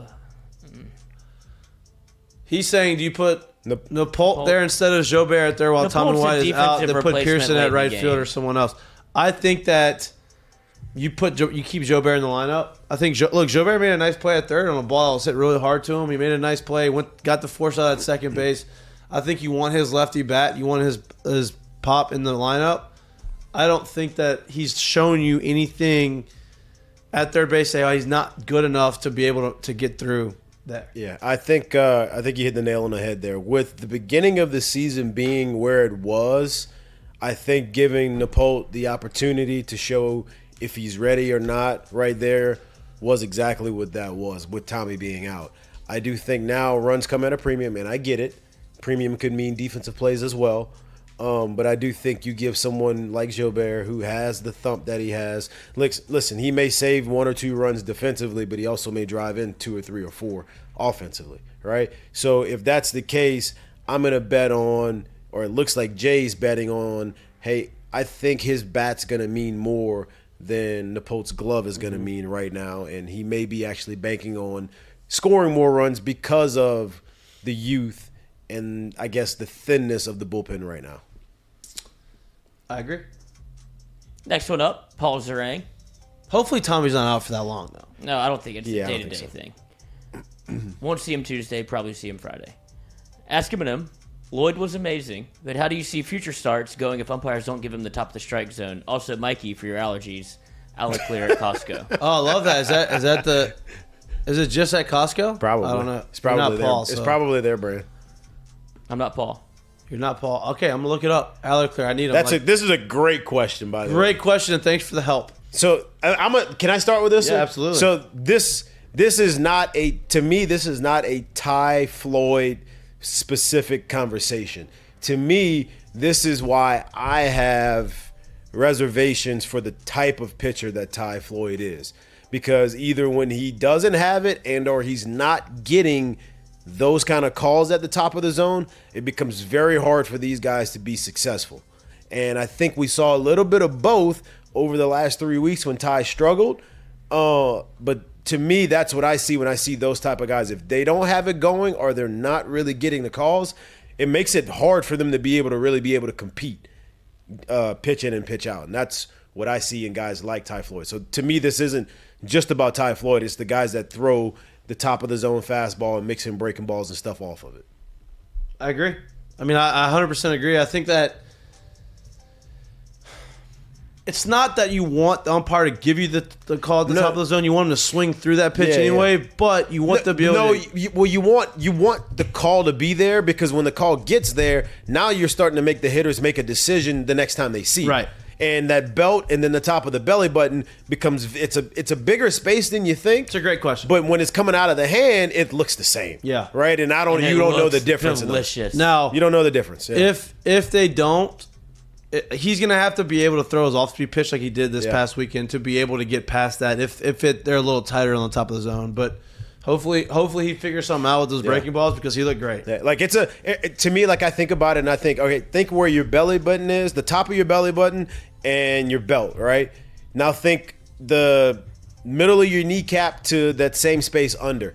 I feel like hitters can make a more of a distinguishment at the bottom of the zone of that pitch when they see it out of the hand than they can at that pitch that's at the top. And when you're not getting that call it makes it really hard for hitters to say, well, then I need to make a decision and swing at that call when I see it out the hand there. So that's a, this is a great question because this is why I have reservations against guys like Ty Floyd because if they're not getting that, it, it makes it really hard for them to, to be able to compete. In that same vein, another one from our guy Fonz. Hey, ask him him. What was your weak pitch that no matter what you tried, you couldn't see hit, and what was the pitch if you it, that you couldn't stay away from? For him, high heat every time. Fonz, I hated seeing right-handers who could throw cutters to both sides of the plate. Hated it. Hated seeing a right-hander who could backdoor me with a cutter and then could throw a four-seam right off of it and then could throw a four-seam inside and then also throw a cutter inside. Because then you're just guessing. So for me, it was the like if you could locate the slider off the plate, like mm-hmm. down and away, but like not A- like a ball down and Ass away. out. It's a t- it's not necessarily ass out. It's just a hard pitch to hit, even if you even if it is a strike, right? So that one was the one I did not like, and the other one that was hard for me to not swing at wasn't necessarily the hot pitch up in the zone. It was the ones that were kind of running in on me, right? The pitch in off the plate, and it was like I wanted to swing at it. I knew I shouldn't swing at it, but it was hard for me not to swing at it. Not either foul it off or a hit a ground ball at third baseman. That was not fun. Or hit it off your hit it Or- off your thigh. Oh, yeah. hit off my bat. shin bone. Bounce one in between your legs like a basketball. Every game happens. Every game. Update the MLB the show rankings. Don't. Slider out. Wish you could have found the two seven, uh, 2017 year. What do you think find you the were? worst one, huh? Better than that. You heard me? Hey, you heard me? at the, if you look at the end of the year of 2017, I was playing every day. I was hitting in August. I was hitting 300. You so like, 295. No, I hit 280. He, he pigeonholed your I worst think one. at the end of the year, I looked it up on the Wikipedia today. You started off slow all the time. All the time. No, my, my rookie year, I ended up 295 Yeah, that's what I was looking in at. 2015. Yeah, I always start off slow. Sucks. Some would say too slow. Yeah. Some would say too slow. That's why I'm here. Glad to have you. Yep. Thanks. That's how this thing birthed. Not a good, not a great starter. Sliders out and cutters in. Mm. all right, and I think that's a great question to transition into a little bit of the spring game. Hunter Fournette, ask him thoughts on the quarterback's performance in the spring game. I think they look fine. I mean, I think they look. I mean, more than fine. I think they look good. I think that, you know, they obviously, you could see the emphasis on them kind of stretching the field. But at the end of the day, it's a spring game. The defense is very vanilla. They don't show you anything, and that's it. Why are you laughing? Because I didn't see a damn play for the spring game. Dude, it was actually entertaining. It was good. Oh, watched heard the it highlights. But I wasn't heard. I I heard it wasn't bad. I highlights. heard. I saw a couple highlights. I but watched the I didn't highlights. really. There's a 25. It's the spring game, man. They're just trying to stay healthy and get to the get to the summer. No, but no, no decisions are made in the spring game. No, this is all for the fans, not for the team. no. The only the only Oh, thing it's for the team because they have fun. But like, one of the things, I mean, you look, you get a you get a chance for guys that outside of the quarterback, like you get a chance for guys that you expect to step into significant roles, kind of like see them do it at full speed a little bit, and you get a chance to see young guys who got into the program early, kind of get in there and see them at live speed a little bit, but it's about getting to the summer and then into. Camp. I'm actually excited to watch how see how the linebackers play. Like, I'm Yeah. very. That's like the one position group that I'm really excited to watch. Speights look good. I mean, he should be. He was a all first team All Pac-12. Like, should be good. How, how old is he? Like classification. I think he's a senior. I think this is his senior year as well. Yeah. Um, but Whit Weeks looked great. better than his brother. Younger brother's always better. I mean, not always, but I mean, it seems that way. You know, and then you obviously You have play up in Harold competition, you get Perkins. bullied. Yeah. Yeah. And Harold Perkins, uh, for my, I, apparently I'm the only one that watched the game. Uh, That was You're a the question. guy, this that is was a it. question for Lloyd. yeah, well, ask him M and L.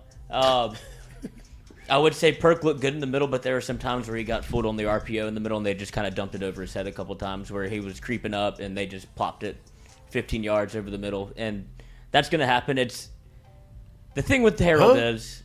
Well, he you know he, he was reading reacting. He wanted to play the run first because he's used to just you have to get see ball, get ball, and now that the fact that he's in charge of more like dropping in zone, you could see that that isn't his forte as of yet. And I don't think that's that big of a concern with me because Harold Perkins, if he doesn't fit that qualification, I would love to see these plays that you're talking about. I, I mean, watch the game. I'm, I haven't. You watch. We'll watch it. more We'll, we'll go. We'll back. We'll we'll, get, we'll pick. There's We'll a take the 25 tape. minute cut up on YouTube of every play if you want to watch. All right. Who cut it up? Me? Oh, sorry. No, you did. No, I didn't. But that would be my like Perkins in the middle was you could see it wasn't hundred percent like this is the decision to make because if he doesn't want to be there or if it doesn't work out, let him go do what he does well and put him on the edge. It's not going to be that big of a deal. Dude's still a playmaker. He mollywhopped a couple people trying on like inside zones where he was run stuffing. So, There you go. And then uh, also I said this earlier today on Colada, but Landon Ibieta, a little bit of a spark plug, and Kyren Lacy looked like he put on. Kyren Lacy looked good. Yeah, obviously he had the highlight of the of Yeah, the, the, game. back shoulder one handed catch. one-handed catch that he takes for 70. Yeah. That he broke 17 tackles on. Well, they're all trying to get the ball. yeah, it know, looked like Anthony they're not trying to Richardson all over teammates. again. Yeah. I hope so. I hope so too. Oh, Harold Perkins was reaching for the ball for 15 yards. Well, that's one guy. yeah. oh, the he, other, everybody else on the defense. well, and the work when, when, when- okay, when we it's when we t- when we teach gang tackling, we don't usually teach all 11 of the ball, and you only punch for the ball. Somebody somebody got to bring him down. You gotta tackle the guy. Can't score. Anyway, go ahead. Next one. Is that it? Uh, we have one more baseball one, or do you want to continue talking? Uh, obviously, y'all can't talk We got- spring game if you didn't watch it. Yeah. Um, here we go. One more from Fonz. Sending in now. Ask him and him. Would you rather win the SEC from the regular season or from Hoover for the SEC tournament? I mean, regular season. Regular season, yeah, Yeah. definitely. No, I like- Especially if they're doing what they're doing. Now, now look, uh, when it comes to the SEC tournament, there is something to be said about you hitting on all cylinders and playing well because that's a tough tournament to get through. Mm-hmm. But regular season, And I like I like the SEC tournament because it's, it's going to be probably the best competition you can face all year We go in one tournament. I would like to, yeah. Um, and um, you're gonna have a lot of guys, especially in the bullpen, or some guys that you're probably gonna have to rely on at some point in the postseason. Get real like Omaha type outings in Hoover, and so that's you know when you see these guys just step up, you know I think it'll be encouraging moving into the postseason. But yeah, regular season for me. And to uh, follow up on a previous question, Paul Zerang only at Costco. Okay, perfect. Thanks, Paul. Do we have a Costco? Yes, You got a card? yes. Must be nice. You get like a dollar Fun slice fact: of pizza. they they Instacart that thing too, so I'm gonna have that thing in Instacart to my house. You might get it. Just get it now. Oh, it's too late now. Have to give it to me tomorrow. It's closed. Costco closes. Yes. Feels It may like they not would have it like may not big. be closed right now. I don't know, but all right, next. That's it. That's it. What I did? Thanks for the Ask Mikey and Mitch. Brought to you by FCO Development. We appreciate that. What's up, Again, fuckers? Ask Ask Mikey and Mitch is always on Mondays now, no longer Wednesdays. Jay Johnson is now on Wednesdays. We are going to preview big weekend against Alabama. Talk about a little bit about this past weekend. Don't and you look uh, ahead past Nicholls now. Oh, can't look. Nicholls beat us in 2009. And so did UL, and so did Tulane. Yep. There's your three. Did did they beat us? Tulane beat us in 09? Mm-hmm. There's your three out of conference losses, or midweek. Oh, you losses. looked them up? Somebody sent them in. I don't That's know. the only three we had. I felt like we had way more that year. I Maybe it was lost in, in North- maybe it was in state. For how- hey, for how North- Paul I thought we wore us to out. Northwestern, but maybe that was in 2010. Y'all definitely lost to Northwestern. Maybe in 2010 though, because they had a lefty throwing 96. I think they That was that was in 2010. Then I would have remembered that. Yeah, I, 2010. I think they still have that picture framed somewhere in the SID office. That guy shoved. Do you see what happened to UL this weekend? L What happened? swept by Liberty. Oof. Their Friday night guy that came in against LSU gave up. It was either six or eight. Mm-hmm. It went all in. Happens Big when you- RPI went against LSU. Then They got that RPI win though, bro. That's all. Jay that talked matters. about it. He goes, "Look, I've been there. I've been a mid major. I know what it's like to like. You want to go and show out in front of you know, be on TV and put your best foot forward. He goes, those conference games matter though. Hey, that lefty that uh for Northwestern that beat us. He got drafted. Yep, I played against him last year. Guess what I did? Homer. Left one over there for you. 96 ain't getting by me this time.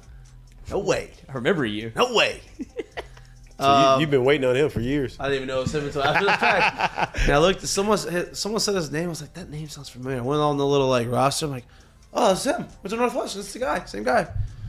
Um, all right, let's get to the Seggies. Ready, Lloyd? I was looking up one more thing um, for the Seggies because I feel like this is going to be your curtain call. Um, but I will do. God damn it. I have two now. Okay, I got it. All right. What are we starting off with? Doe's mistake of the day? Yeah. Doe's eat Mistake of the day is brought to you by Doe's Eat Place. I was out there on Saturday night. Great. Not a mistake. Not a mistake. It was a huge steak though. Three of them for six of us. Big old porterhouse. Three of those babies. Is that the way to go? I mean, I didn't. I just was. My father-in-law was the one who ordered it. He said, "We're gonna go He's there." in tight, oh, th- yeah, no doubt, thick as thieves. no doubt. All right. Let me get to the bottom of this document. It's 20 pages. Y'all are welcome. And go down to the bottom. Oh, easy one Oh. here. Easy one here. We talked about it with with uh, Big Ben a little bit. a little bit, but mistake of the day. Sorry to all the LSU fans, Ole Miss fans, anybody that traveled to go see Morgan Wallen. Had to cancel his show on Sunday. You hate to see it. A lot of rumors spreading around that the man may have been a little bit turned from the Saturday evening, whether he went to the LSU Ole Miss game, then had a concert, and then there's some rumors that he was out at the library until 4 a.m., that his security lost him and he was asleep on the tour bus. All of these things are alleged. They're all just out- Alleged. They're all no out. pro- not, nothing's proven. Nothing's proven, but if I were a me even, but if I were a country music star and you're in Mississippi where they probably just kiss his feet and wash it with their hair, I'd imagine he'd himself a pretty good time. Wash their hair with his feet. like Jesus. You don't remember that in the Bible? Just What? um, what? The washing of the feet? Washing of the feet, but you said washing their You hair. said with the wash feet. their They- hair with his feet. Well, ipso facto, they used their their hair to He's wash talking to me his like that was like like that was that that was not in the Bible. How do you not know that? I'm like, wh- I'm like, wh- what Bible were you reading? Okay, go ahead, man. All right, that is a mistake. That's tough. It's a great mistake, though. He, I- he I'm talks a you on that. lot about in his songs about him struggling with not drinking anymore. Seems like it happened again. Drank. I Obviously, feel like if you sing country music, you cannot be sober. no, no doubt. No doubt. But he, uh, listen, I Either love- that or I'm you've big had a lot of breakups. fan. Yeah, I, yeah, Yeah. I, would- I don't think he's a lot of heartache. I'm a big, I'm a big Morgan Wallen fan. I think he's great. I like his music. Uh, that is tough for people who spend some money on the tickets. I'm sure they obviously got all refunded. Well, but- he canceled it five minutes before. He had all of the war, like the oh, opening, five minutes before. all of the opening acts played, and he couldn't shake off the hangover, or his voice wouldn't come back. One of the two, probably. at that point, do you at that point do you just You lip sell sync, merch. lip sync the whole thing? like? Did you see that guy from uh, the? No, because I think they have it like set up like the. I don't know. Depends. Some of these people have it No, set up to can't where. lip sync it. Well, but say some of them have it set up to where like they're. They don't actually have the song playing like in the background, like the whole song. Like parts of it is playing. Yeah, and then like stop for the the- Exactly. yeah, yeah. So like if there's a lot of that going on, and I don't know what his live show is like. There's a lot of that going on in the show, or he might not have. Yeah. He might have a show where you can't do it. yeah. The only reason I would say not a hangover is if you're as wealthy or if you have this level of partying in you. There's something on that bus that'll fix you. No doubt, I really do. I mean, but but the drinking can Maybe maybe he steers to- away from that, Lloyd. Jeez. Well, the drinking and being out that late can lead to losing your voice. Yeah. which happens to me all the yeah, time. all the time. Yeah, you're a proponent of Seen it a time or two. Yep, I've seen it. I've felt it. I've been that person. Yeah. I didn't have to cancel. But Jay Mitch is the only one that I haven't canceled a show because of no voice though. Lloyd loves bringing up my personal life. Yeah, with- it's I mean, just unbelievable. It's unbelievable. Let me just, Um, you're all right. unbelievable. That's a great. That's a great one. I'm not feeling well. That's a great one. Our, uh, Again, I mean, how, how many times We're are moving on. My life. We're moving on to our current calls. curtain Jesus calls are brought to you Christ, by our friends down at Shirt Partners. Um, Shows on Monday. everybody's Party was got on one. Saturday. You got a curtain call? Um, I don't have a curtain call, but I kind of had a mistake of the day today. Okay. Uh, mine was gonna go to Draymond. Draymond misses the game, and somehow, game after he misses the game, comes back and still finds a way to get a technical foul in the very next game. when does he learn? He doesn't. Doesn't. That's- I that's think he his just deal. Does, I think he just does deal. what he wants at this point. He don't really That's his care. deal. But it was that I'm like, huh, boy, that's tough to get Draymond. right there. Draymond just look. He did play a hell of a game. He did play Defensively. He's a good player. I just ah. wish he would play sometimes a little more and a little. I wish less he. Well, I Play just would less. stop acting the way Just he a little but less Yeah, time. I get it. I get that. That's it. What's your current call? Oh, in the same vein, little basketball. LeBron James rarely, rarely, rarely initiates or reacts. But before game three, Rarely, huh? no, he usually kind of brushes it off. What? Like any sort of interaction or people talking. talking shit to Oh, I him. got you. I got you. No, no, he's very much online. Uh, but the video came out of him. I don't know if he. Probably went down, and I just like my guy. And then just to follow it up with the yam after he's like, caused me problems, crazy ass.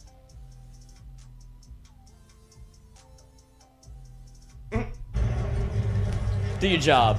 And then he, the way he finished it with the ball and flush, like that man, he made Dillon Brooks go three of thirteen in the first I know. eighteen minutes. I know there Dillon was Brooks a game. I don't know if it was Hasn't to, done anything to stop LeBron either. Dillon Yeah. Brooks hasn't done anything in his career yet to be No. talking as much as he does. I don't know if it was to him or if it was to the other. Uh, God, I forget his name. Perimeter shooter, pretty good player on their team though. But earlier in the year, he Reaves? was, huh? Reaves? No, no, no, no, no, no. I'm talking about on the Grizzlies Uh, team. He could ball though. I like Reaves, he too, kinda a lot. sneak- I'm surprised I hadn't heard Bo talk about him more, but he could ball. Uh-huh. Anyway, th- there was a game earlier in the year where LeBron straight up told him, "Hey, this is your last time disrespecting me. I'm tired of this shit. like you're going, you're going too far." So apparently, all they do is talk, and it's a lot of talk. So I like it. That's part of it. It's part of it. what did they call Austin Reaves? Country Kobe. Is that what they call him? Uh huh. He's good, dude. yeah, he could ball. He's good. He's him. He could ball. Um, all right. So my curtain call, I have two of them. First one is we talked a little bit about Hayden Travinski. Talked about kind of how his year's gone, kind of his career. Walk off, pinch hit, not walk off. Game winning pinch hit, three run homer in the top of the ninth is, you know, one of the one of the better moments of the year so far. Probably his it's gonna be his moment of the year so far, depending on whatever happens. Um, that was my main curtain call, but I forgot that Lloyd this morning had a. He was representing himself in the courtroom Oh yes. because of a he had a ticket because he didn't have his registration, he didn't have a um, inspection sticker, and he was going 33 and a 25. So this cop just dinged him on all three of them, right? Gave him a ticket. Most people just say, I don't have time to go to the courtroom. 33 and a 25. Yeah, which is That which was- is pretty asinine. that's ridiculous. Yeah. So most people say, you know what? I don't have time for this. I'm just gonna pay it. Pay it. Probably not on record. But whatever. Whatever. Lloyd says, no, it's, I got time today. So he calls a mutual friend of ours, who gives him some advice. Hey, this is what you need to do. Show up in the courthouse I think, I, courtroom, think I know who this is. and you go, and this is how, this is how you do it. Bet. He shows up with all the necessary paperwork, shows that he's got his registration, shows that he has an inspection ticker. Judge just, yeah, you're good. Waves it off. was the You're cop good. there? You're good. No, Copway. He was there the first time, and should I say his name or I No, no, no, don't give a cop- No, no. no, not the Oh, cop. no, no, don't say No, that. the No. man I was that was giving me pro bono help said ask for an extension because if their chances are the cop won't show up the second time. And so I got it extended, showed up to the court date ready, all my paraphernalia in order, and cop wasn't there. I'm not sure that's paraphernalia, but Yeah. All of my paraphernalia in the car, all of my stuff that I needed out of the car with me, and I go up there and the the assistant DA like reads off the charges and it's like a laundry list. Obviously, it was like kind of she was like, Jesus, this is a bigger docket than I thought. And she's like, Do you have proof of all of these things that have been fixed? I'm like, Yes, ma'am. Show it to her. Show it to her, and she looks like 33 and a 25, and she goes. You're good. Like it, all you know, this is dropped, and I was like, "That's what I." I, I- I- I got into it with the cop a little bit whenever he pulled Yeah. me over. And I was like, I took a step back because obviously he went real cop energy on me. He goes, uh, like the where I'm leaving from in this neighborhood, there's no sign that denotes the speed limit. And I told him, I was like, I have no idea how fast I'm supposed to be going. Like I feel like I'm not going very fast. And he goes, puts hands in the bulletproof vest. He goes, Hey, buddy. And I said, All right, I'm good. I'm sorry. What do you need? Like I'm not even arguing this anymore. So that's where we left it. First time I show up to the courthouse, he literally is the first person I see. We walk with each other into the courthouse, and I tell him when I like he's holding the door open or whatever. I was like, "Damn, I was really hoping I wouldn't see you here today." He's like, "What?" I was like, "I'm the reason you're here, and you're the reason I'm here." And he's like, "Oh no, I show up to these." And then I got an extended left, didn't tell him, what a guy. and uh, Didn't show up to this one, did you? did he not? And he did not show up because he knew I had a couple aces up the sleeve. So that's my curtain call to you. You Thank went out you. there Yeah, and that's you, fire. you beat the system and you got it waived and you you don't have to pay anything. Nothing. Proud of you. Back on the streets. Good job. I asked him if you were going to represent yourself in court. Now this wasn't like a full on like jury whatever, but like you probably dress accordingly, right? What do you think he was dressed in? that. Yep. that. I did have somebody uh, while we were in line getting our like Love the show. yeah. I mean, it might be a good day. Oh my It was. god. and It it- look, worked it's been a great day. It has Been a great out. day.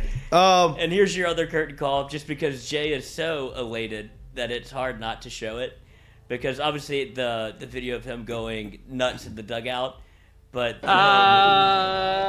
Uh, uh, geez, I don't know. I mean,